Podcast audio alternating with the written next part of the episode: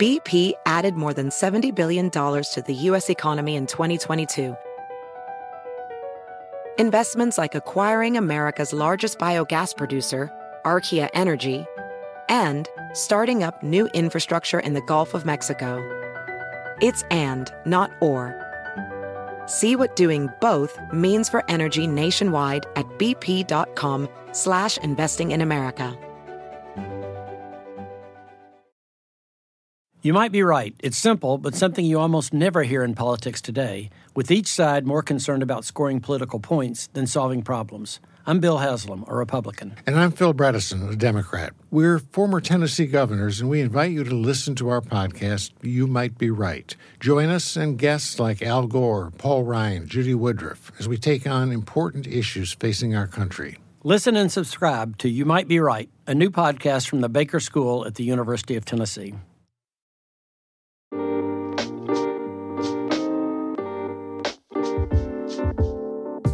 Welcome to the Diversity Remix, busting the echo chambers of culture, politics, and business. I'm Charlie Echeverry. And I'm Jesus Chavez. This week on TDR, Michele Tafoya's True Colors, Biden's homelessness czar, and Carl Icahn saves the pigs. Did a recently retired sportcaster just display her true colors of racial insensitivity? Or did we witness a personal plea from a middle of the road mom speaking truth to power? Is the Biden administration's new homelessness czar right about systemic racism as the root cause of homelessness? Or is his ideology leading to a strategy that's misguided and focused on solving the wrong things? And finally, did a multi billionaire investor suddenly turn over a new leaf with his outspoken criticism of animal welfare in the food industry? Or is his complaint simply a stratagem in a broader plan to make more money? This and more this week on TDR.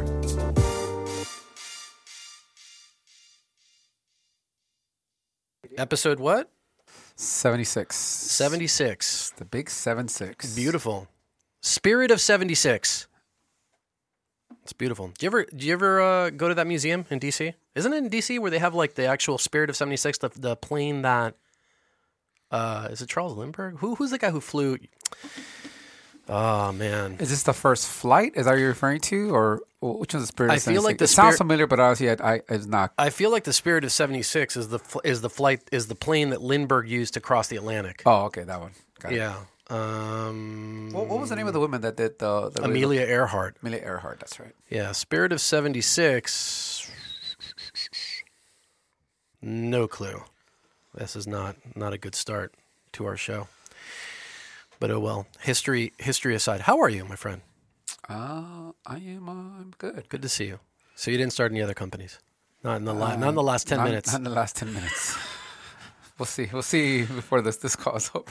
That's good. That's good. That's hilarious. Yeah. Um, you know, it's funny. I was uh, having this conversation the other day with um. So my, my daughter had a, a birthday party, uh-huh. right? Um, this weekend, was, right? This weekend, yeah, yeah. this weekend, and it mm-hmm. was uh one of the girls that she's in uh, gymnastics with. So I was talking to one of the other dads, and the other dad, he's older, older guy, retired. So he like finally turned to me, he's like, you know, I. I don't think I've ever asked you. What do you do? And, I'm, and I, I, I, I did that. Such a great question. That long pause. How much time do you have? exactly. How much time do you have? It depends. Uh, and I kind of attain all the things that I do. And he's looking at me like, "Oh man, like you're pretty busy." Or like, "Yeah, like yeah, I guess so." Um, say, but I told him I was actually like talking to him and a couple of other people that were there. It was interesting, by the way. The dynamics is like this guy he was, you know, born and raised here in LA. Oh no, born in Santa Barbara, then raised here in LA. His wife is Chinese, mm-hmm. right? Like born and raised in China. Mm-hmm. Then there was another couple that was there at the table that are British. Uh, the guy is like half Chinese. Like I guess his mom was Chinese, his dad was British, right? Um, and then the party was basically Russian party because one of the girls. So it was like United half Nations. of the. It was totally it was United good food, Nations. whatever. Yeah, going on. Hopefully, it was uh, totally United Nations. But but I was I was sharing with them like you know it's interesting when when I, when I, I get asked whether I'm busy or not.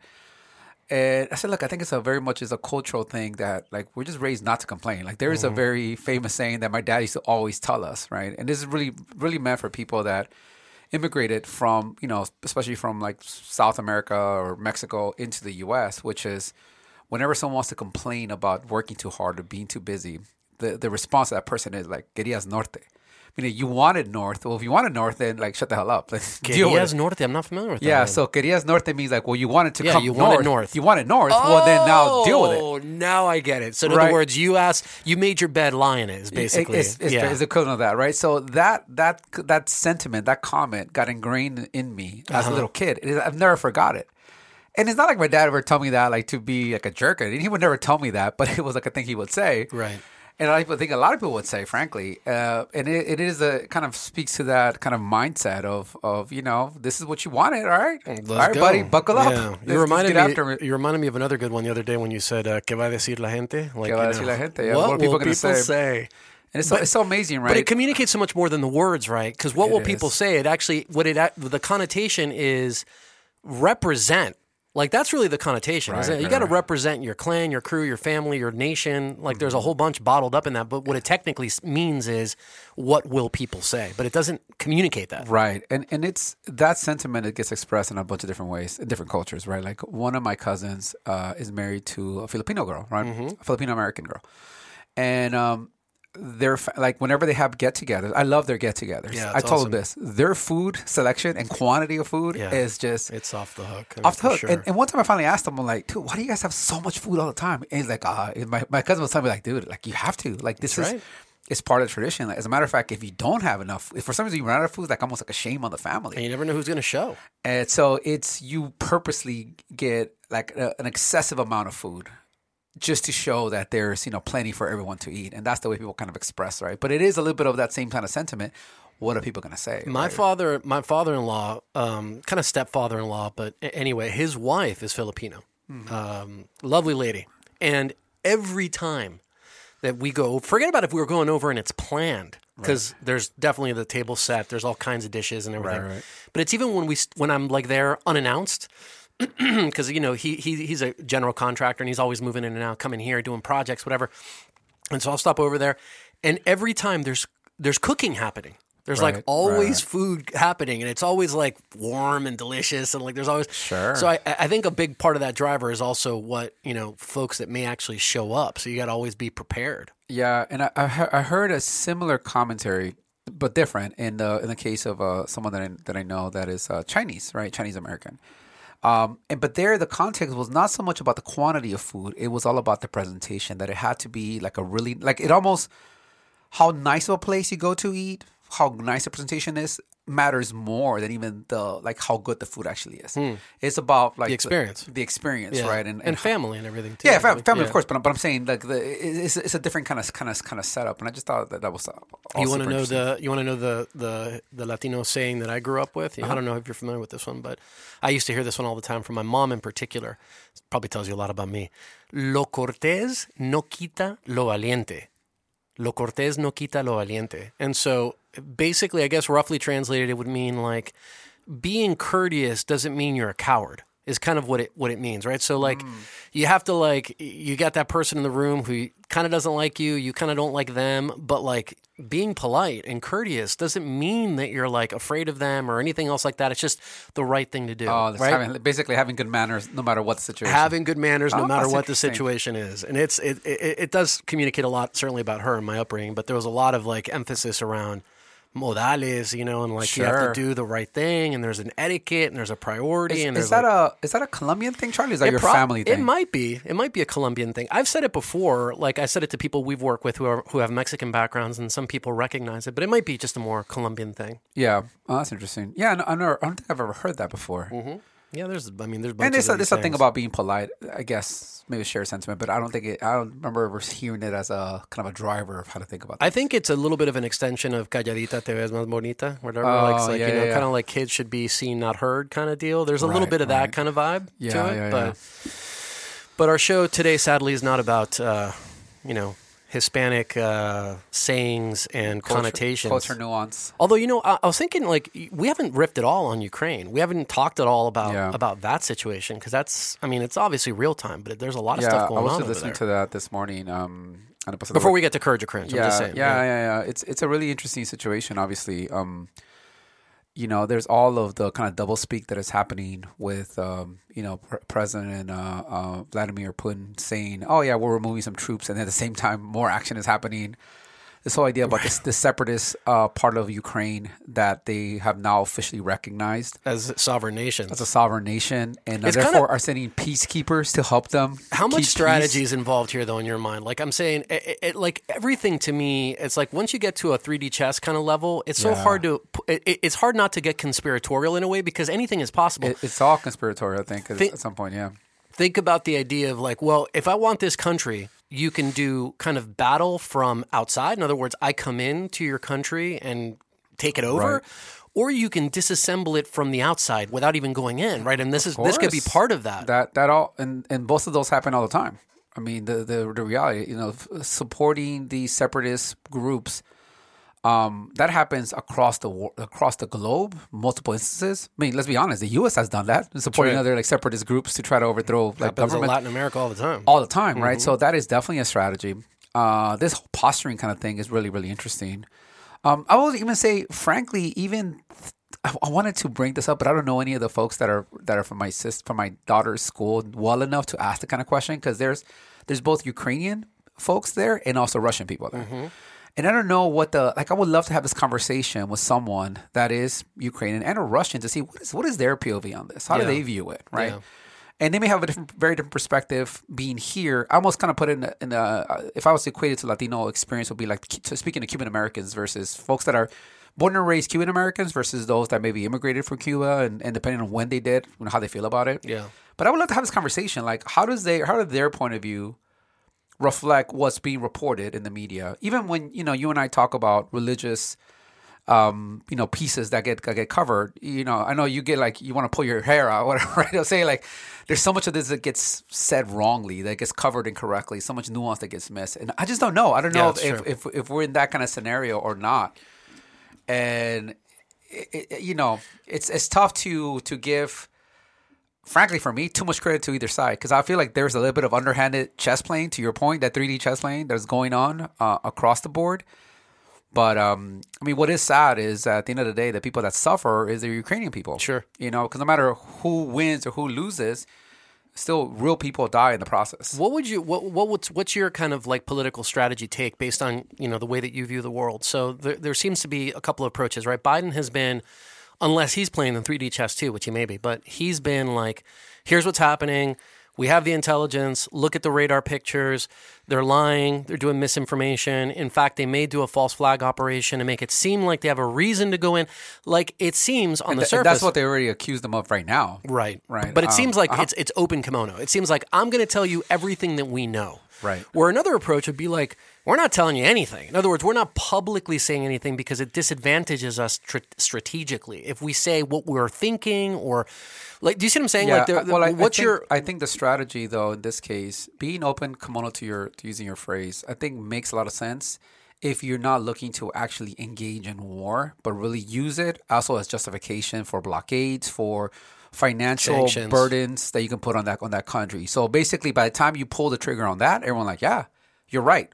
I can see why they, and you have the support of the nation and of the UN, of the sort of the um, all the other nations, right, in doing that. So, from that perspective, if that's your your goal, I think that makes a lot of sense. What it does, what I don't think it makes as much sense is if you're displaying all this information, and you're trying to use that information in terms of your actual battle plan? battle plan, attack, Yeah. whatever may be the case. I think there, I don't, I don't know how that will be beneficial. But And Biden was- has been pretty consistent in saying that he does not want to engage in actual like war or. Well, 'cause I think yeah, it could be very dangerous. Obviously, very dangerous. They have more nuclear missiles than anybody in the world. Russia does, believe it or Yeah, not. I, I think it's that, and I also think that Biden's in a position where he just doesn't want to get us into another war right now because part of his platform was about getting us out of Out you of know, wars. out Out of of wa- foreign out of wars. wars. out Yeah, of, in that know, sense, he agreed so with I, Trump So I get it, right? Yeah, you're- Yeah. you're right. He's like continuing that, and then blame them for the time, whatever, right? Yeah. There's so much there, but but I think that's why I think it actually, I get that point, and it kind of makes sense. It is so interesting though.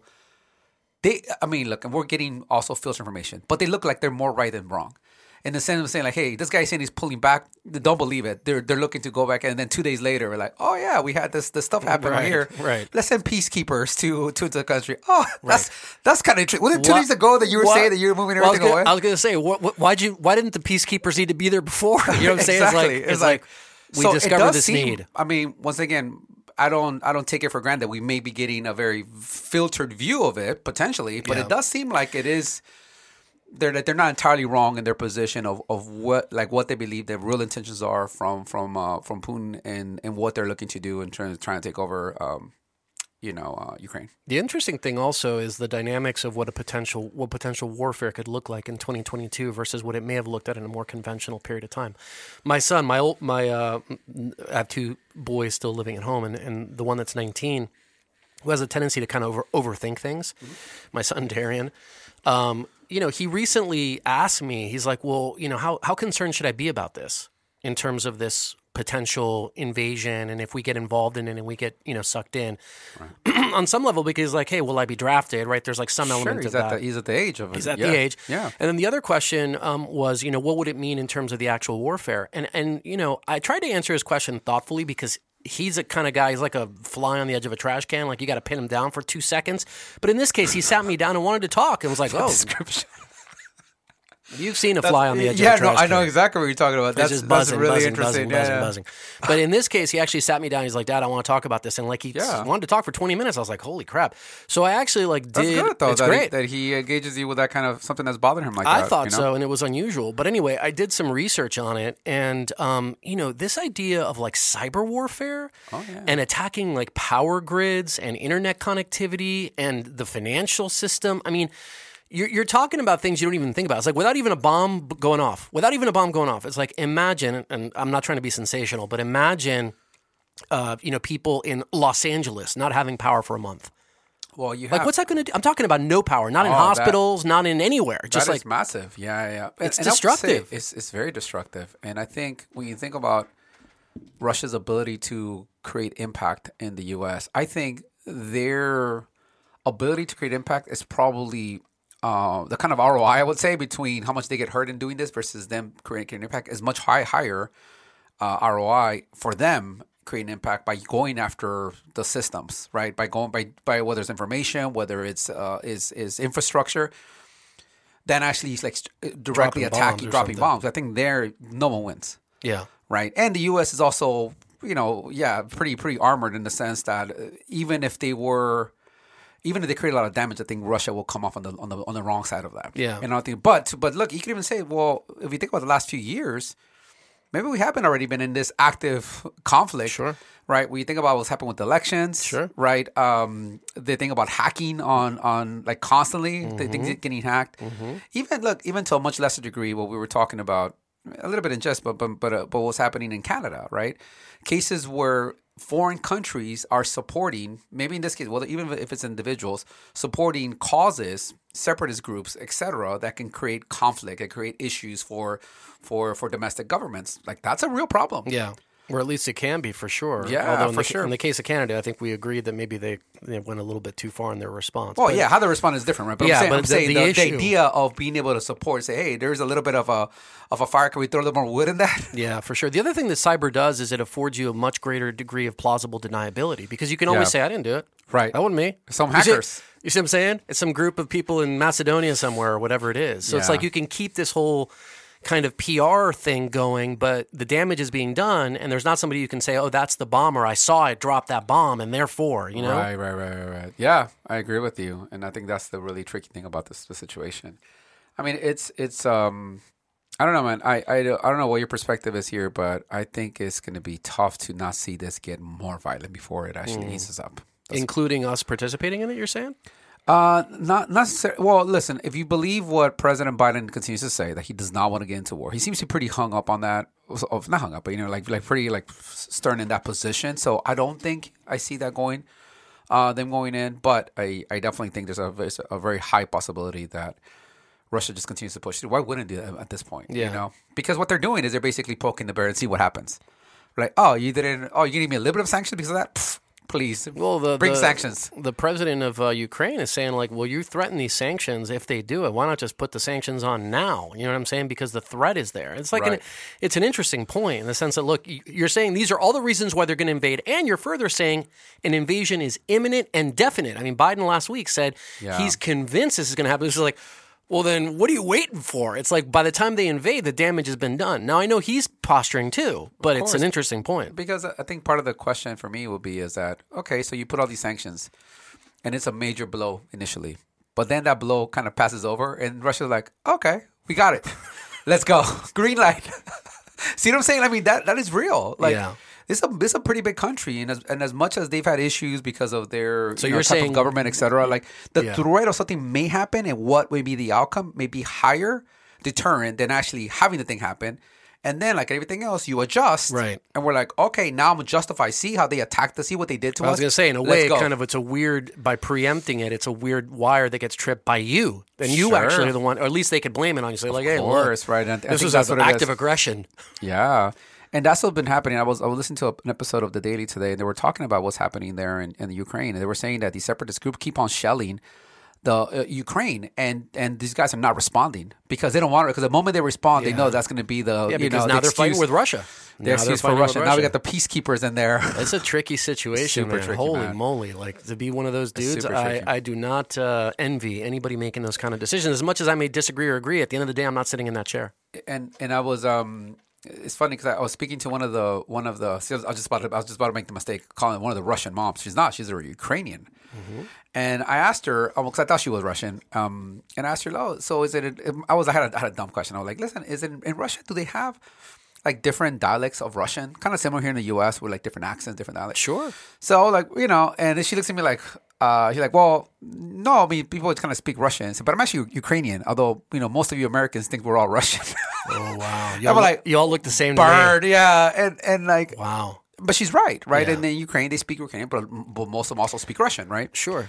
But but I and when she said to me, I did think about like, huh, that's actually an interesting point. I think for America, we we probably view that whole group as kind of one, even though they're not. Yeah.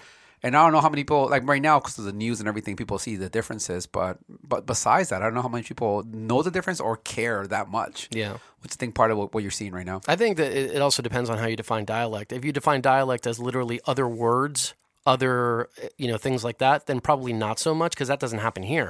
People in New Orleans don't like use different words necessarily unless they're local. They speak English, but they speak it in a particular way. Right. And I think that applies More like pretty- accents and- exactly. yeah, that yeah. applies almost to every country. It's like even in That's what I thought, you Yeah. know, and that's what I was asking. The, I was just basically, frankly, just trying to make conversation with this lady. So we're not going to solve the Uk- Ukraine conflict, is what you're telling me, Jesus. No, not no, on no. this show today. Not not on the show. We'll be watching it Um, though because I think that there's uh, well, there's a ton going on in the It's a world. lot- yeah, a lot going on. You ever there. sit and think like last point? You ever you ever sit and think of like the day in the as busy as you and I are, right?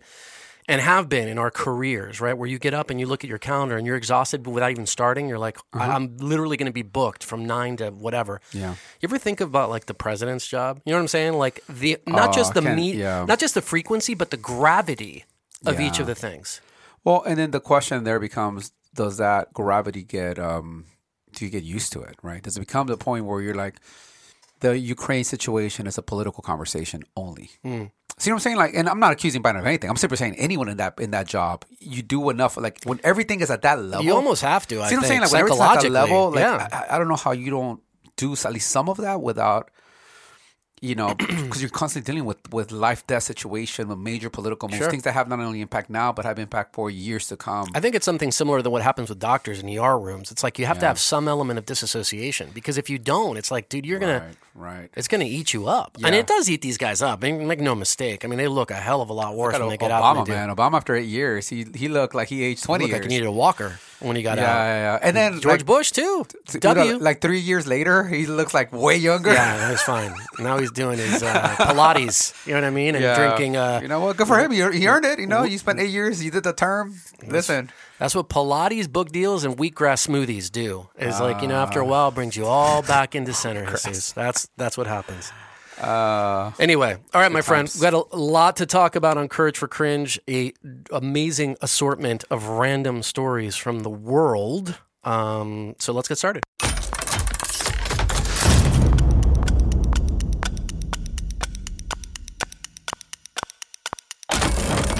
Yeah, let's get started. Courage or cringe? Michele Tafoya finally free to speak her ugly truths. By the way, I would say this. I was actually kind of enjoying um, prepping for this uh, for this episode because we had a couple of opinion pieces that we're using. This was actually an opinion piece um, that, that they wrote on this on this. Um, uh, for this topic, and um, it's, it's always kind of interesting to try to dissect how people feel about an issue versus the issue itself. Yeah. That, that was my and, and it was almost like when you're looking like, okay, should we look at it as, do it as a courage or cringe on the issue, or courage or cringe on the opinion on the issue? All right, so preview. I did it on the opinion of the issue. Yeah, me too. So Yeah, okay, good. okay. So that's the way because Yeah. I feel like there was so much of, there was so much opinion baked into it. Sure. That you really had to do it. So Yep. look, look, so Michele Tafoya, the longtime silent reporter for the NFL. It's like 30 years or something crazy, Yeah, right? she's there for a very long time. Yeah. Yeah, yeah, yeah. Uh, retired from her sports broadcasting career after Super Bowl Sunday, and by Wednesday, she was already transitioned to her new role of conservative commentator and being interviewed by the Tur- in the Tucker Carlson show. By the way, I know it's like it's cool that she her retirement was announced at the very end of the Super Bowl. That's cool, big platform. Yeah. But it was like four seconds. You know what I mean? Al Michaels going like, "We love you" and "See you later." You know what I mean? So it, was, it wasn't very ceremonious, but it was. It was. Uh, you know, it's at, funny. At least it happened. I actually thought it was. I, I saw it the complete opposite way because I didn't realize there was a whole nother like conservative thing that was happening. That Mm-hmm. it was just. I just knew that she was retired because I, frankly, was just watching the game. Yeah. And I'm like, oh, that's kind of cool that they gave her this I second thought it was because cool, this too. Mm-hmm. is like the biggest platform. It's is the Super Bowl. right. She got to, you know, how many people end their career and never get any recognition? I'm sure like, more. hey, I'm sure more people at NBC left that week. That the we contract never Yeah. got renewed, right? So the fact Right. that she got the kind of the recognition, her ability to say her bow out, you Yeah. know, All right. And, and also, I think when you're a reporter, it's not about you; it's True. about the game. So, shouldn't be. so it, it shouldn't be, right? So, so I think that was yeah. So my, my my my take was a little bit different, right? So this opinion piece on Yahoo Sports by Shalise Manza Young Mm. got into the issue, right? Now here is how it described the contrast of Tafoya's political views versus what was before her day-to-day job. So this is actually directly from the piece. So there's a feelings of repugnance seen to Tafoya's recent comments contrasted with the fact that for years she was smiling in the faces of black coaches and players to mine them for nuggets of information to make sure she looked good in her job. Wow. Like that's why these opinion pieces are awesome because we read them like wow, like totally unbiased. We'll, we'll get into the next one, which is a Foxy one. So this we actually have a good balance of this. Both barrels. but it was hilarious when I when I read that. I'm Yep. like, okay, cool. So what are those accusations that that they're blaming her for, right? So a couple of things. One is in a recent interview with in the Megyn Kelly uh, show. I think it's a podcast, maybe. It is. He's former uh, former anchor for Fox. That's News. right. Yeah, yeah, yeah. Who maybe most famously got um, uh, into beef with President Trump uh, for calling him out in, uh, right. in one of the debates, right? Right. For One his treatment of women. ones. Maybe in the first one, the first debate. and she went after. I mean, he went after her hard. Yeah. Uh, now she talked about this is uh, uh, Michele Tafoya talked about Colin Kaepernick making a business decision and protesting the extra extrajudicial killings of black citizens. Now to this she said, if he really, really wanted, if the one thing he wanted in this life was to be a starting quarterback in the NFL, he'd be one right now, given that he had the talent. But he had he made some business decisions. I think he knew what he was risking, and I think there are some legitimate complaints about race in the NFL and everywhere else in America. But that's not why Colin Kaepernick is not in the NFL. So she was making an appeal to his lack of athletic prowess as the reason why, and business decisions. Like you know, it, it, that's the controversy in this statement. No, I, I don't think it's a lack of athletic prowess because he's also talking about that she has that he has a talent, so he will be a mm-hmm. starting QB like right now. So I don't think it's anything to do with him being athletic or being able to be talented to play in the NFL. I mean, if I'm reading this exactly like word for word of what she's saying, I don't see it as a diss on his athletic ability. I think what she's saying is that he's making a conscious business decision to no longer be a quarterback in the NFL. Got it. Okay. Right. And I think that's what people were like all up in arms. Sure. And say, wait a minute. Sure. Like, you know, this Sure. guy's standing up for for you know the rights of these of these individuals. There's a who've lot of this kind of like can't chew gum and walk at the same time kind of arguments, you know. Um, in fact, I know we're just talking about Ukraine, and we're going to talk about Tucker Carlson in the next piece, but you know, Tucker does this a lot with respect to Russia. He's like, you know, clearly Russia is not our number one geopolitical enemy. It's China, right? And and the idea that that might be true. Let's say we agree with that, uh-huh. and I tend to agree with that. But that the fact that because of that, the fact that they're number one, we shouldn't worry about number seven or deal with whatever number they're at, right? Number three. But there's a lot of this kind of dichotomy Right. argumentation around like, well, we can't do anything. Look at the border. We can't even discuss it until we shut everything off, right? It's like, well, okay, I get we shouldn't have 2 million people in a year come across illegally. That's true, and that's what happened. But at the same time, it's an unreasonable thing, Right. which basically just kicks the can on having any of the conversation. That's right. That's right. And I think that's what a lot of these things are. Look, to me, the big controversy here of what she's saying is is actually the last point that she just made, right? Which is which is uh, basically saying that uh, because he made some business decision and he was he was risking, right? That uh, even though there is some legitimate complaints that he has about the NFL and maybe about race relations in general, her point that that is not the reason why he's not playing quarterback right now. And the issue that most people have is like, wait a minute, Colin Kaepernick feels like he got blackballed from the NFL because the issues there. So she's directly going after that narrative. Yeah. like, right. So that's that was one. Yeah. The second thing was she actually recently, it was actually before she retired as a broadcaster, as a sports broadcaster, um, she was in a guest role in The View, right, which is you know the Whoopi Goldberg show, etc.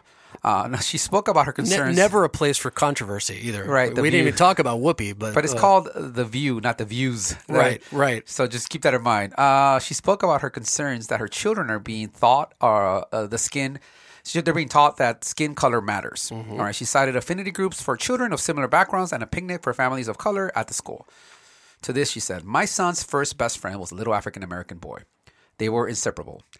Get to a certain age and they start having what's called an affinity group, which means you go for lunch and pizza with people who look like you. At kids in school, there's a big, big focus on colors, uh, the, of the color of your skin and my children. Uh, why are we even teaching the color of skin matters? Because to me, what matters is your character and your values. I don't care if I'm attacked. I'm really not afraid of that. And I guess I feel like so many people now are afraid. Yeah, and I'm not. Right. Um, she also stated that the, that white people have been working since the Civil War to make sure that skin color didn't matter in this country. That's actually another comment that she made in that same Yeah. kind of uh, uh, showing, right? Sure. Now, to Tafoya's point of view, I, I thought, well, maybe best characterize her position um, was the following statement that she made actually during the Tucker Carlson interview, where she says, We are so looking in the rearview mirror and not absorbing the progress that we've made in the country and building on it and recognize it. Yeah. So a lot of her position is like, let's not look backwards, let's look forward, and kind of like that's her whole thing, right? So, Courage or Cringe, longtime reporter breaking away from her mainstream job to finally speak her truth, or conservative journalist finally showing her true colors of biased perspectives. Yeah, it's super interesting. I mean, I, I- I guess I'll start by saying that I've never actually been a fan of Michele Tafoya. Oh, interesting. Why not? And I, I think it's a broader question of not But being. I've been a big fan of hers. I, I've never, I always liked her. I, I, I've never had any opinion of her in any way, but it always like, eh, Yeah, you know, she seemed good at her and job. I, and I mean it in a, legit, in a in a literal sense. I've, I I have no fandom for her, right? And frankly, but that's not just her. I I, I don't have like a really um, any kind of affinity to sideline reporters at all. Like I, I just don't. I don't know why. Like I watch the game and I, I, kind of feel like the sideline reporters generally are just used to take kind of pressure off the color and play by play guys and and they're kind of like fillers in a way. A lot of times they just mention are. things that are not necessarily memorable or we already know.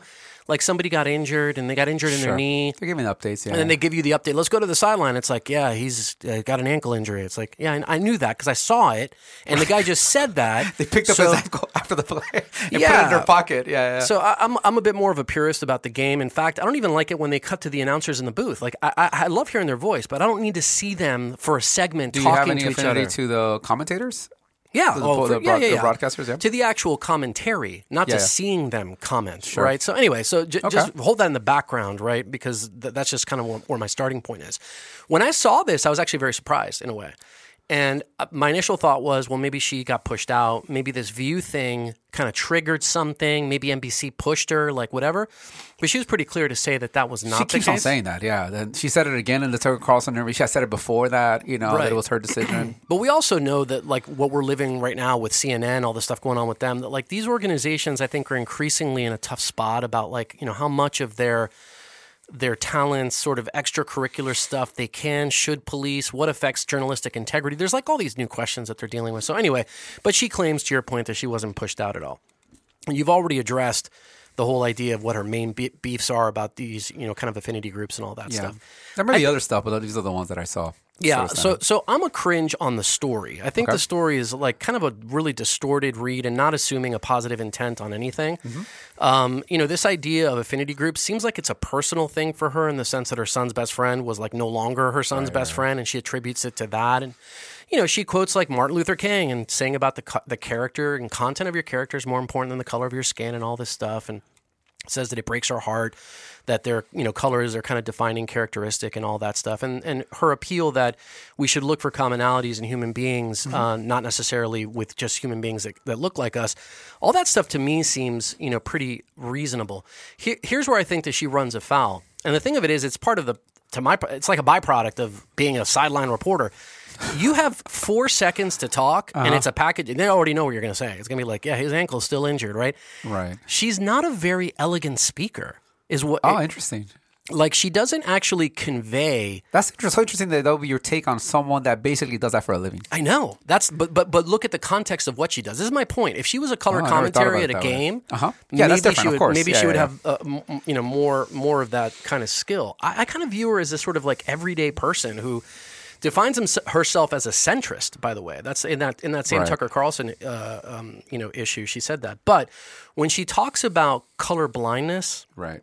when she talks about these things, these are, to my mind, just the byproduct of somebody who doesn't really understand their own position, right? You and I have talked about this whole colorblindness thing before in the past, way back, right? So, like, my whole thing is that I think that that's just total nonsense, this color colorblindness. I think that it should be this idea of colorfulness, right? It's like, yes, of course we're different.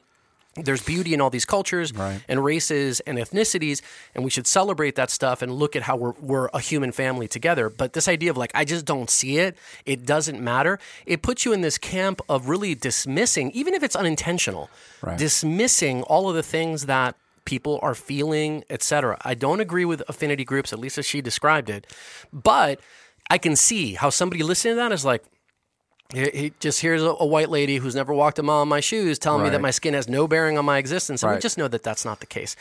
So yeah, especially someone that never has had to deal with that, right? Who's Never had to have the consequences of because of how she looks. Anyone Yeah. treats her any differently. Exactly, but I, but I think this piece, I mean, the uh, Yeah, the pi- the it- it's piece just was- it's it's like I, I I was I was channeling you in my brain with like settle settle because it was just it was hot emotionally. Yeah, and, it, it was. and I think it, it, was, over very emotionally charged. Obviously, look, these these are opinion pieces, right? But frankly, I kind of like, uh, you know, I really enjoyed these these last these two couple of opinion pieces that we looked at because it gives you a very you should read them as exactly what they are, which is a perspective, an opinion, a biased view on on a specific issue. Yeah. And and the more you kind of read it, like the more I kind of maybe like pause, like, huh, how much would I if I was talking about this like cold, how much would I use kind of the same kind of language, right? And and it sort of makes you rethink how you present issues and how you think about issues, you know.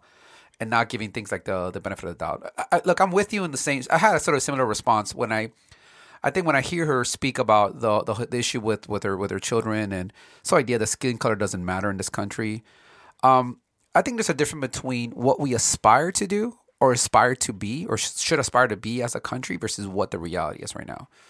Um, very random uh, example. I was recently on a on a board meeting, as as you know, you know one of the one of the boards that I'm part of is Girl Rising, right? And we were having, having a conversation around vision and mission, and there's some discussion there. And the way that I describe vision, um, let's see if you agree with me. I was like, look, I, to me, when the way that I've sort of learned what a vision should be for a company is like, this is the the end state that we're hoping to one day achieve, of where a company no longer matters, or mm-hmm. where we've ach- we've done it, we should no longer exist because whatever we're looking to do, that's has been achieved. And I feel The like mission has been accomplished. the mission has been, but no, no, between vision and mission, the mission is the how we're going to go about doing that, right? So the vision would be like, no, no, but I'm saying the vision could be another way to say vision could be that the mission has been Yeah, yeah, accomplished. exactly, Yeah. exactly, right. So, so think about it that way. So, I almost think this idea of that skin color doesn't matter; and it should be all based on your character. That should be the vision that all of us have. That we get to a point where really is sort of secondary to the conversation. But when you treat that vision, future, you know, looking vision, as if that somehow is the current reality, it's just not the case. Yeah. And I think when you're not that, you have to be even more sensitive to those to those issues. Because I would say the same thing. I've been re- I've been listening to a really interesting podcast. Um, it's called the Trojan Horse Horse Letter. Did you hear about this? No. There was a, controversy that happened like back in 2013 in uh, in England, where this this letter was sent to this education board, saying that there was this plot by Muslims to take over the education programs, and it was basically pointing to this one school or where they there was a primar- primarily Muslim school, public school, and they made all these changes. All of a sudden, school went from like really poor performing. I think it was it was like really really bad. It was like only like thirty percent of students were passing to like seventy percent. I mean, they did like massive changes, but they also started to recognize a lot more of their faith as part of what they do. And this whole it's a really interesting story, right? But uh, the thing about that that I find really interesting is the perspective hearing it because it's, it's done from the perspective of these two reporters. One kid who literally is his very first. It was his thesis in college, and is his very first reporting piece that he's really been working on, and another one like is much more seasoned kind of a, a reporter that is working with them. Right, the more seasoned guy is a British or maybe not be British, but it's a, it's a white dude, right? Mm-hmm. And the the the guy that's a you know recent student, he's also Muslim. And his view of all these things is just like he just can he gets so angry, right? When he when he's the more he's uncovering of how much basically BS happened in the story, how much biases and racism kind of fed into this this this this letter that even from the beginning people thought it was fake, but it was the kind of thing like even though it's fake, we're gonna we're gonna pursue it anyways because just the thought that there's maybe this Muslim plot to take over this country, we can't let that without being investigated. Even though everyone, everyone kind of thought it was fake to begin with, right? Mm-hmm. And and and when he points to all of the the issues that are happening where people have these really bad biases against people that are Muslim or just other religions, and for things and practices that if they were a Christian in that setting, we'd be like, oh, it's not a big deal. Oh, you, you pray, you, you want to do a prayer in your school, okay, but all of a sudden you're doing one that looks different, and it's like that looks very different. So I think for me, like when I think about that, that's a chance scenario. Like I don't think about it enough in those cases, right? Not even when we think about religious freedom, that there's certain things like Christianity that are just more familiar to me, and if I see that, it's not a big deal. It's like this kind of thing that I grew up doing, seeing, etc. Maybe some other religion they're doing something different, and I would have maybe a very different kind of Take. kind of different take. But to say that religious expression doesn't matter, like we all should see this, way. it's all treated the same way. That's just not true. That's an interesting See what I'm saying? Like, I analogy it- because it's- it's- yeah, it's you really could use the same argument there, and it's like you know you could say you know your faith doesn't matter. We shouldn't have faith be part of the experience or whatever. It's a it's a it's a it's a fine line between this argument and that argument. And I know that if you asked her that, she'd probably say no, I didn't mean that. But it's it's interesting how, how often it yeah, can come up it, in it this just made me think about it about that, right? That I'm not sensitive. I'm on the other side of that Yeah, conversation. I get it. because if it's if it's Christian, I'm like, ah, that's cool. And I don't think of it as, as something that you know we. The other day I was, I was having lunch with my daughter, and I always uh, tell her to pray before we eat. And and she prayed, and then another like this this guy who obviously been in the military had a military hat on. She's around and said, "Hey, good job in having your daughter pray." And like it didn't even dawn on me that anyone else is looking at what Mm-hmm. Oh, we're yeah, doing, right? absolutely. One way or, or the I get other. that all the time in restaurants. Yeah, one way or the other. Like it All the wasn't time. like I wasn't doing it for anyone. no, of It course, was just of but- course, yeah. But as somebody who acknowledges, but, but you did, what but what if we were Muslim? Yeah. Like would we get the same? Uh, hey, good job for praying for your. Right. for- Maybe It, it probably depends Probably on how you did it. If you got down and bowed toward Mecca, they probably would say, uh, "Hey, you know, it's like Right. What's that's going my on? point. Yeah, That's my point. Yeah, yeah, That's yeah, yeah, yeah. Mm. So anyway, so when I see this, I think there's a lot there here that I feel there's a little bit of naive sort of perspective and um, the whole Colin Kaepernick thing. I, I, I, it is that was probably to me the most surprising to hear her have that kind of take. Being in the NFL, being so close there, it's like you're almost denying that there is this. It's literally, especially at the same time where it's being sued for criminal, dis- you know, discriminate for racial discrimination, um, and a class action suit. And as you're almost negating the whole thing, like, no, no, no. If you wanted to be there, he would be there. It's not. It's not really a problem. I, I don't understand her position there. Maybe she needs to explain it more. I don't know. Yeah, and I definitely disagree with the notion that, that what happened to Colin, Colin Kaepernick was strictly a business decision. I don't think, frankly, that that really factored into it at any point until maybe much later when he Yeah, maybe much later. Hey, I'm not even going to go back. Now I got to figure out what my business is going to be. Maybe at that Later point. on, I could see that argument. Yeah. Uh, because you can make arguments that has he done enough to try to get back in the league when when given the opportunity? Maybe, but I also think that you get wrong enough times that you're also going to be a little bit more sensitive. And like, hey, wait a minute, we're. we're you know, I'm going to do my part, but I'm also not going to Yeah. tap dance my way to getting people to let me go, you know, get back into the league. Now, the Kaepernick thing for me is really simple. You have a person who uh, decided to demonstrate in his own way and protest in his own way something he deeply felt without agreeing or disagreeing with it. A person could say that he was doing that. That create very no- that that made a lot of noise for the NFL. Sure. noise they didn't want. They didn't like. They didn't like, and the fa- uh, the noise that coming from the fans, a lot, a big portion of them, that just became too hot to handle relative to the option of keeping him on board, and that played a significant factor. There's no way that it was just a business decision. Yeah, that's yeah. just wrong. Yeah, yeah. But anyway, sorry, you're you're the one. No, so that's it. So yeah. I'm I'm actually cringe on the. I I guess I would be cringe on the on the on the story. Yeah, me too. The way it's written as an opinion piece, but I would agree more than not, at least on the points that we highlighted, where I I do think that she has.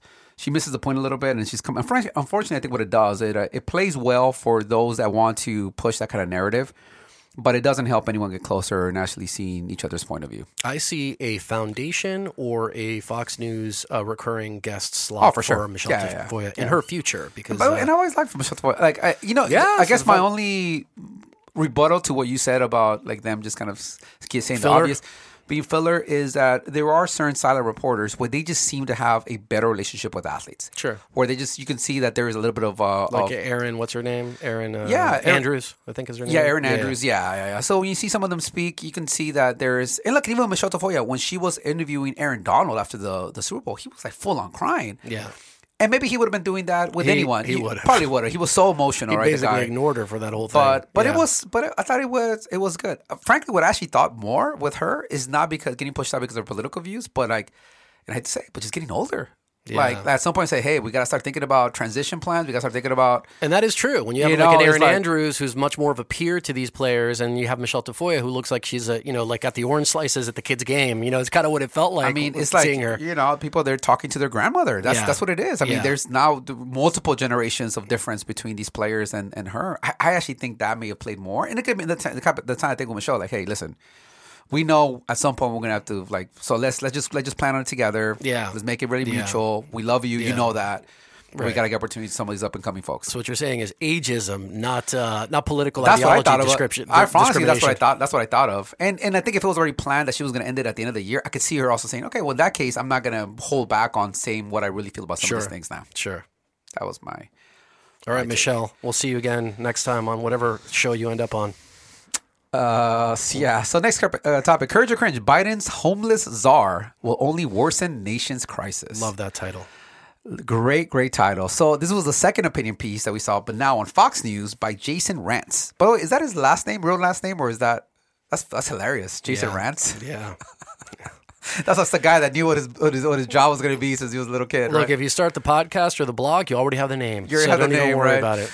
Uh, which, by the way, began in the following manner, which I loved. The Biden administration has a new homeless czar, homelessness czar. Get ready for a woke approach to a crisis that will only lead to more homeless suffering on our streets while wasting billions more on a strategy that doesn't work. Mm. Like, tell me how you really feel, buddy.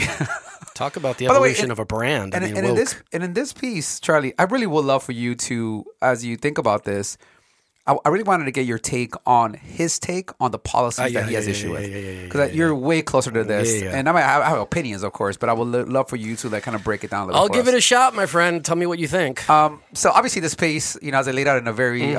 um, you know, nuanced manner, President Biden has placed Jeff Olivet as the executive director of the U.S. In- Inter- Interagency Council of Homelessness. Now, in terms of Jeff Olivet, as the piece mentioned, he was the co-founder before this of Racial Equity Partners. Uh, has also worked in the nonprofit and for-profit sectors, including the focus on homelessness, racial justice, affordable housing, public health, HIV, and behavioral health care for more than 25 years.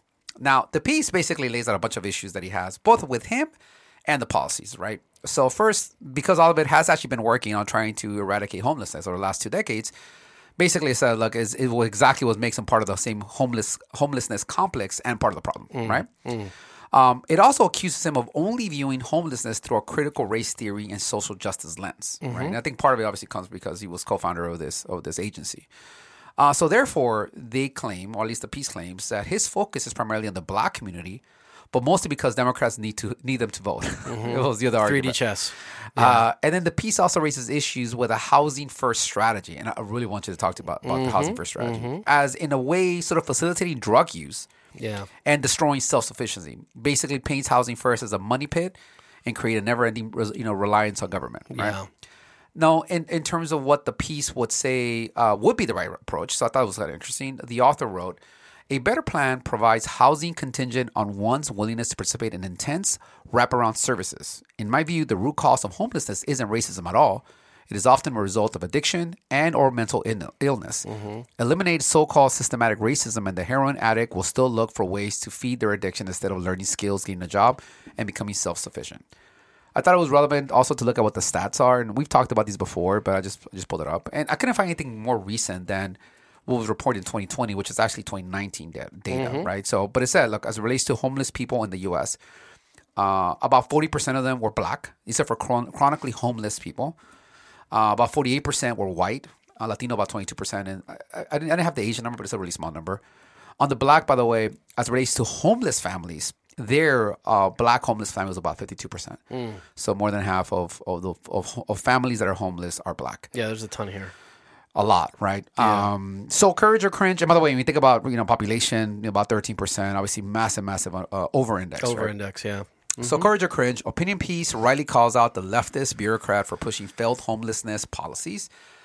Or when being black makes you three times more likely to be homeless, there may be a systematic problem. Oh, folks, past, talking past each other. It's really interesting. So, so yeah, Charlie, uh, look, obviously Yeah. we could talk about the courage and courage on the piece, but I really want to get your perspective on the actual policies Sure. that, are, that are mentioned here. 'cause I well, think it's I'll, really I'll, interesting. I'll do both. So I'm a cringe on the piece. Okay. Um, and then I'll, I'll I'll try to answer your question. So first of all, let's not avoid the deep irony of the name, right? It's bec- the homelessness czar, because anybody who knows their history, excuse me, knows that a czar is an emperor, right? A person of tremendous wealth and power and nobility, and it, this is the person who is the homelessness emperor and rich noble, right? By the So- way, that's not his actual title. That's that's what this guy gives him as a title, right? no, no, I know, but we. By the way, it's not just him. We have czars for everything. Kamala was the homeless czar, and then in other administrations, you've had czars for health and all kinds of. I just think it's really interesting to use Right, that, that the- the word czar. When you look it up in the dictionary, now there's like a definition which is like a high-ranking official post. but like that one got started like in the 80s, and this word has been kicking around for quite a while. So anyway, but let's put that irony slightly aside. Look, here's. I think this gets at the heart of what you wanted to, you know, have me share. And I think the insight for me is that from experience working in this for 20 plus years, mm-hmm. homelessness is not something to be eradicated. Okay. It's not a pest infestation, it's not an oil spill. Okay. Mm-hmm. It's something to be healed. That's the core insight. Okay.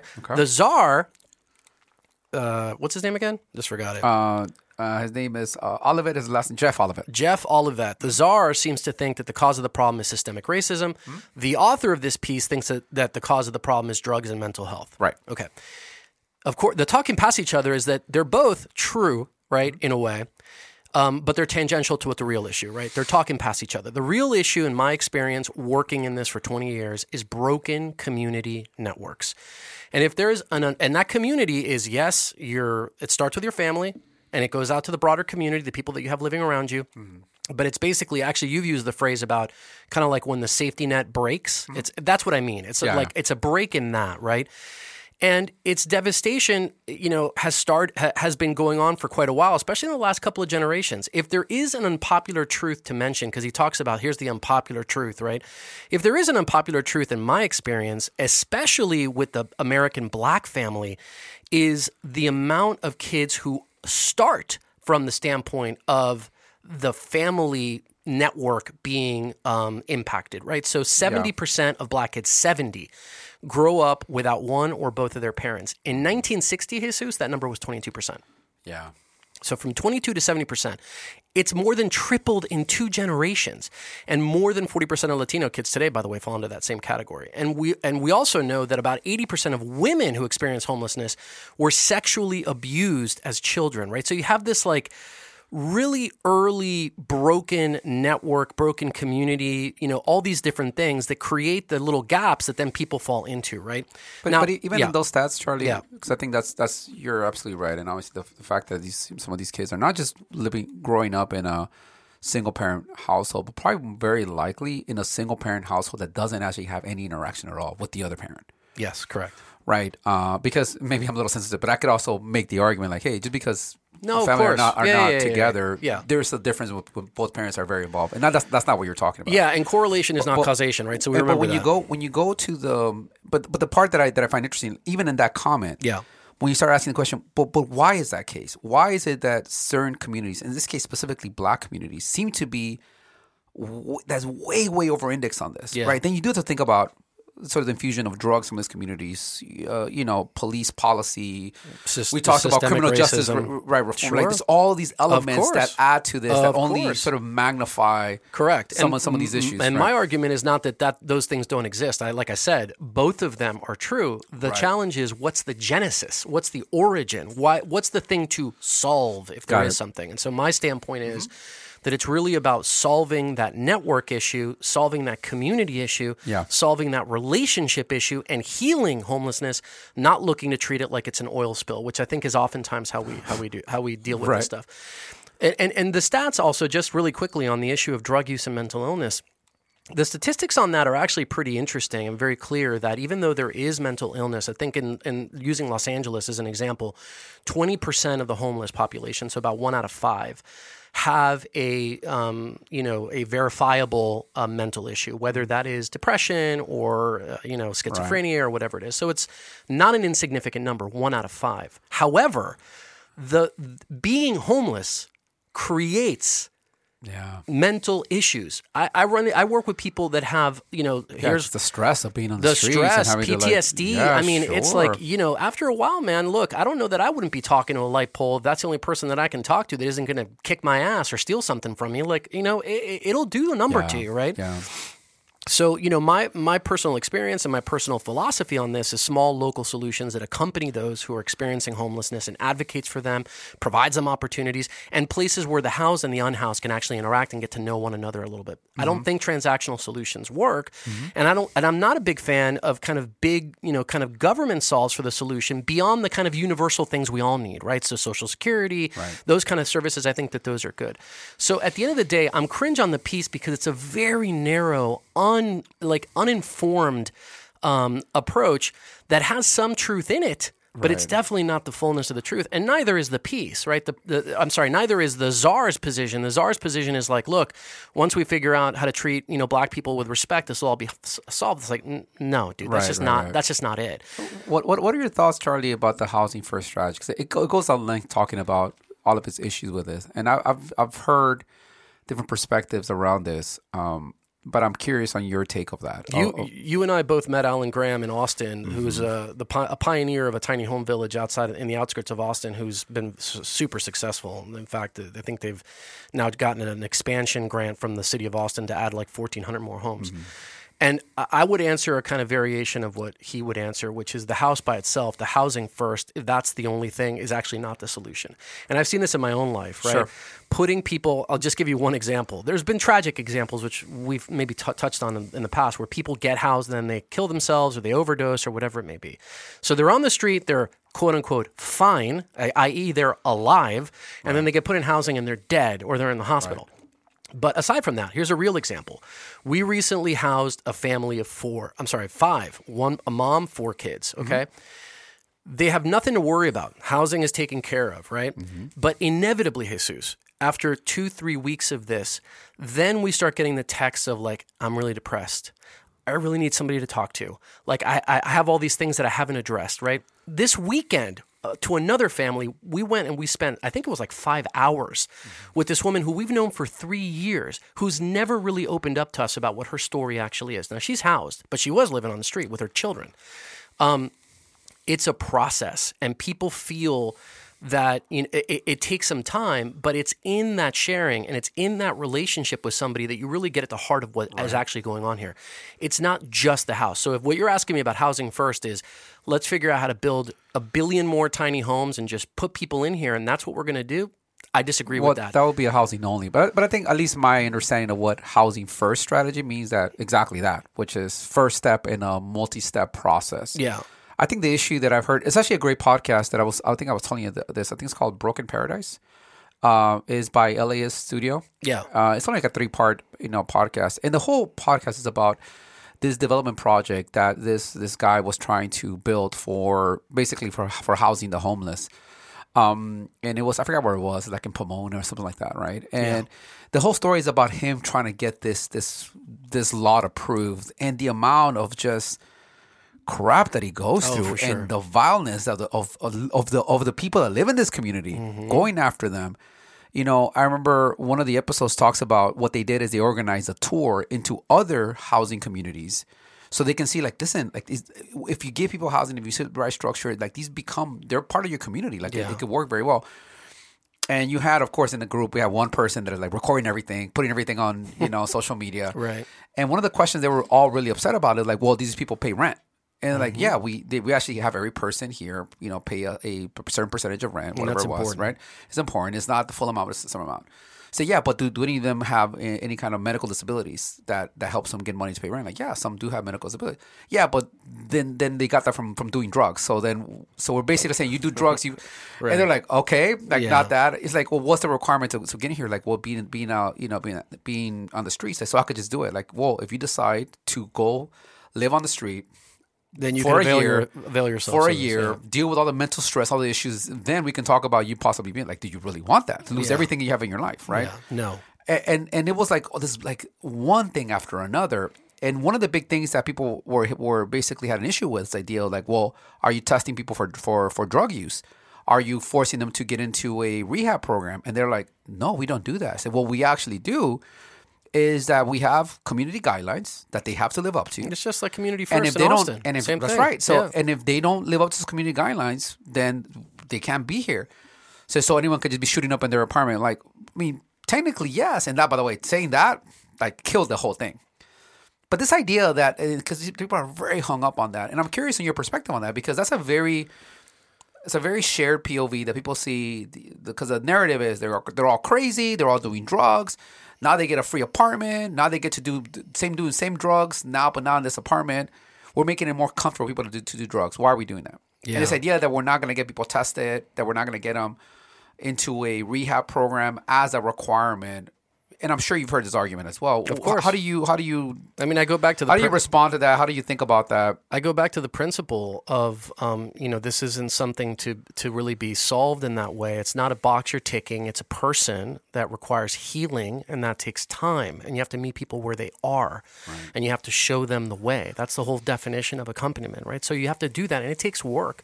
Just going back to what you said about this view of housing first, it's not just the house. I agree with you. In fact, the author of the piece even makes a claim that you need wraparound services and all that kind of stuff.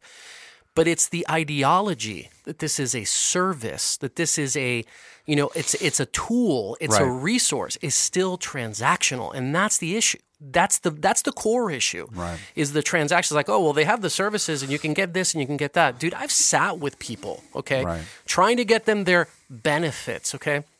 The sea of nonsense that they have to walk through, the bureaucracy. And what makes it worse than that, Jesus, is the person that they're sitting across from them is just doing a job half the time. Yeah. And it's like, so you could throw. They're not vested in the. They're in not. the- At yeah. lea- and, and, I'm, and I don't want to smear everybody who works at this because I'm sure there's very lovely people that do. But by and large, if that's the angle, like let's find the tool, let's check the box, let's give the resource, let's do the wraparound service. Right. It's an extension of the and, other and thing. I think that's the thing where you know going back to our visit to Community First out in Austin, I feel like they've they've gone that part much much better of really orienting around relationship between individuals that all care because they all live there. They're like all part of this community. Even the whole idea of having people interact with each other as a way to keep each other like have more accompaniment between people.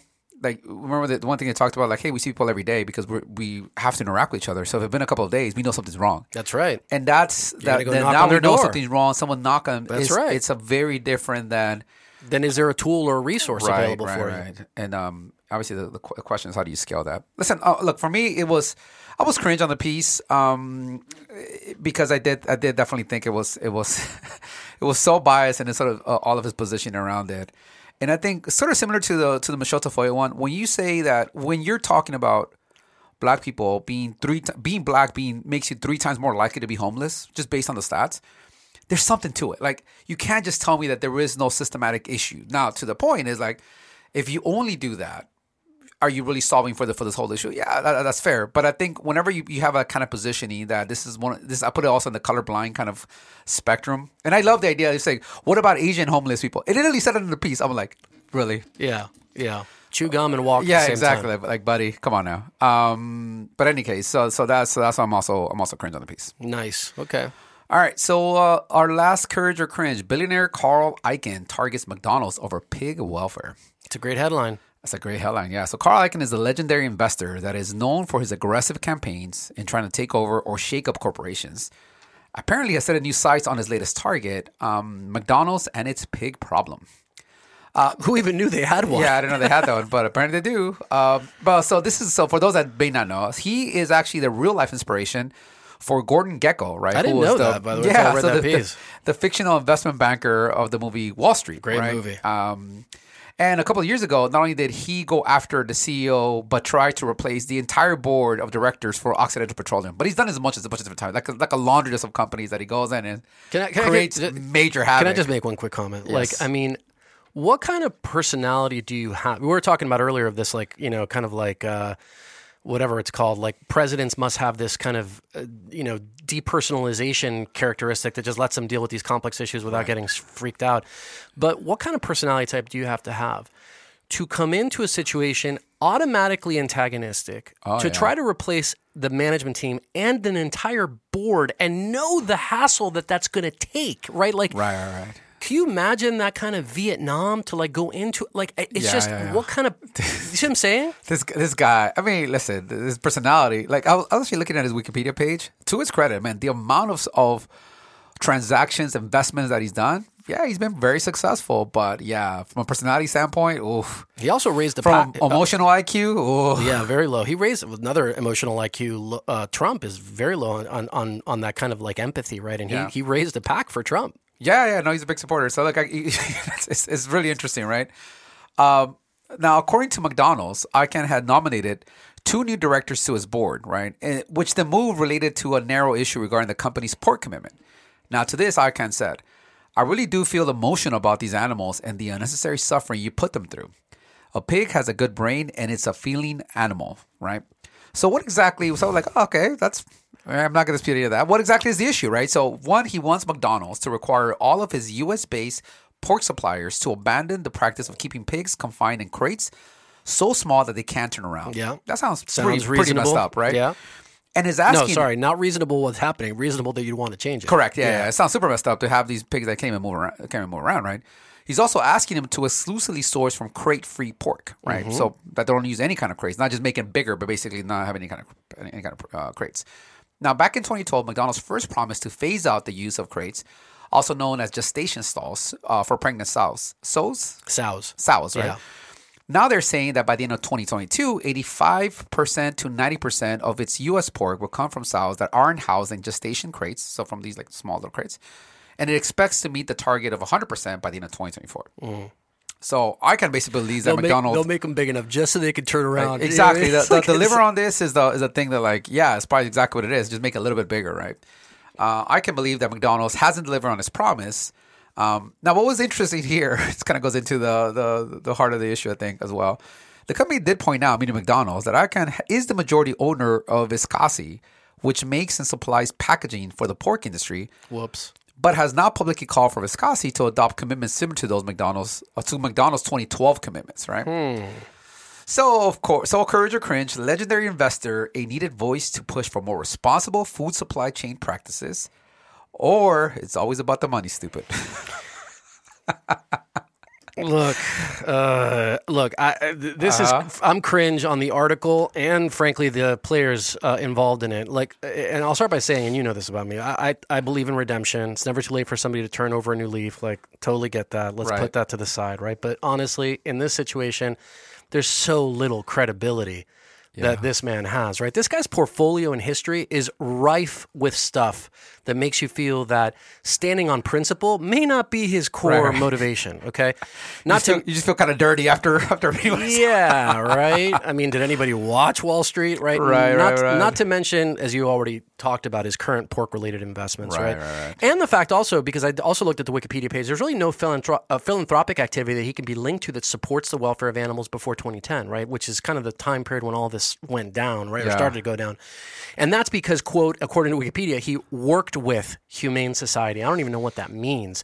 In all the other aspects of his philanthropic activity, it shows what he's done, started Yeah. a fund, done whatever. Okay. I mean, some cases these guys are, are rich enough that they may be anonymous in what they support. Sure, there's that's also, true. There's, if you want to give them some benefit of the doubt, right? Some of these guys they don't want to get. I'm trying, Jesus. I'm trying, okay. I'm saying. But i- i- in terms of if this is a public, you'd want to, you know, i- Right. you'd want to make it public, right? I mean, this guy has a history as a corporate raider. He's invested in casinos, in oil and gas companies, and tried to, you know, basically break them up. He's kind of a garage sale guy, right? That's how they're defined in the in the movie Wall Street, right? He buys a distressed asset and basically sells it for parts and squeezes the most value out of it. And it's not illegal, but it's not like noble either, right? Doing this kind of stuff, right? Yeah. Um, I agree with what he claims to want to do with these pigs, right? I, I think that we are stewards of creation. That includes livestock and pigs, and we should treat animals with respect.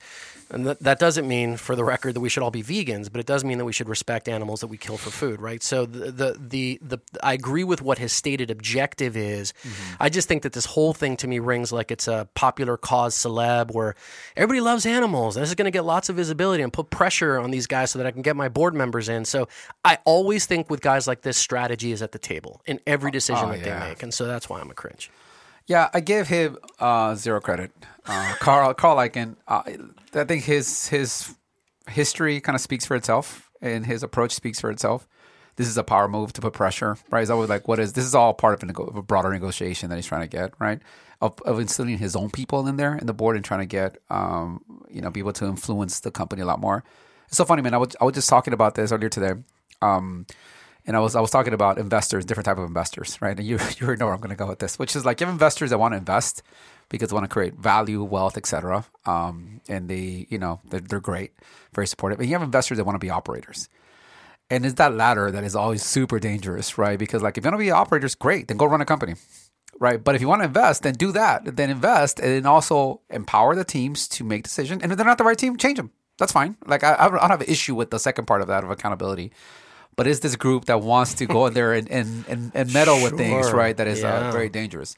Having said all that, I think that the this is what kind of thing where you know, you and I have mentioned before, like even like you know, even with good intent, bad outcomes come out the time. Sure. This is one where I think is the opposite. With bad intent, good outcomes come come, come Oh, from it. interesting. Okay. Right. So I don't give him any credit whatsoever of what he's pushing and the why he's doing it. Now, when you look at the issue, I think it's a really interesting one. I think in general, as people, we are really ignorant as it relates to how our foods get processed. 100%. The way that 100%. across the board, it- it- the, the kind of impact they have on nature, the kind of impact they have on animals across the board. I would say in almost every single single sector. And this, in in some really jaded way, and I'm sure in an extremely self-serving way, is actually bringing light to an issue that I'm sure is much broader for a lot of the players. Because even in the in the piece I talked about, McDonald only represents maybe about one percent of the pork industry in terms of, of its transactions, right? So the other 99%, I'm very curious to what degree they're actually looking at this saying, hey, we got to start start thinking about no longer having like mass farming of, of animals, right? sure. And what that does for for these these poor things and what it does for our own health, frankly, right? When you think of all all of these um, hormones that they end up injecting, and we, we look at chickens now versus what they were, They're you know, 50 They're year buff. right, they're like all yoked, right? So all of that, I, I, I sort of while I give him no credit, I think that the cost, once again, bad intent, potential good outcome. And so I like the fact that he's actually bringing this up, Mm. even though all the reasons why he's doing it seem very, very wrong. And I like McDonald's getting called out. I don't, I don't feel bad for McDonald's at all. Um, I think they're big enough. And, and frankly, I think if McDonald's leans into this more, it becomes a point of differentiation that they can then put pressure on everyone else and say, hey, we're going to lead with this. We're leading with this. We're willing to make the commitments because we care more about the, the health of our of our environment, the health of our employees, and we're going to do our best practice in terms of how we think about our food supply chain. Make it part of their brand. And I think, especially with younger people, we've, we've talked about it before, I think it makes it even more appealing. It does. I, I think that in a way, though, what they're trying to get to is almost like a table stake that should have been done a long time ago. I agree with you, right? So the question becomes like, if you want to take this and now own it, be like, hey, you know what? Uh, you know what? Icahn. We agree with you. We agree with you back in 2012. That's why we've been working on it, and we're, we're going to get to this goal. But not only that, we're doing the, this next ten things, It took us 10 years to make them And- crates a little bigger. and then we're gonna, you know, we're going to be the leaders, even though we only one percent of the industry. We're going to be the leaders, and then use that as a point of differentiation. Yeah, that's good advice. Hopefully they're listening. So we're cringe across the board. Cringe. Wow, it's a Just- very pessimistic episode today. yeah, yeah, yeah. I love, I love the opinion, the opinion pieces though. That was my favorite. Very good. We'll come up with a couple other ones next time. Anything else to share, Jesus? No, no, I think that's it. All right. Well, so if you're listening to our voice, that means you should subscribe and share this show, share this episode with somebody you think can benefit from this exotic conversation about pets and sideline reporters and homelessness and other things. And we'll see you again next time on TDR.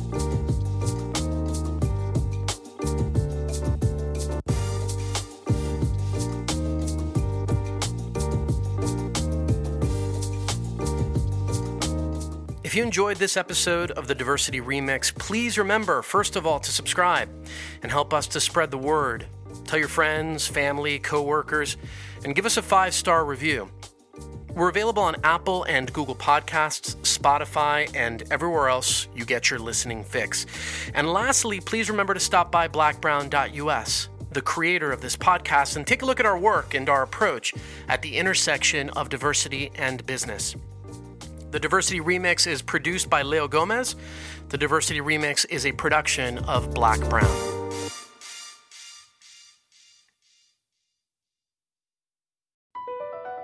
Across America, BP supports more than 275,000 jobs to keep energy flowing.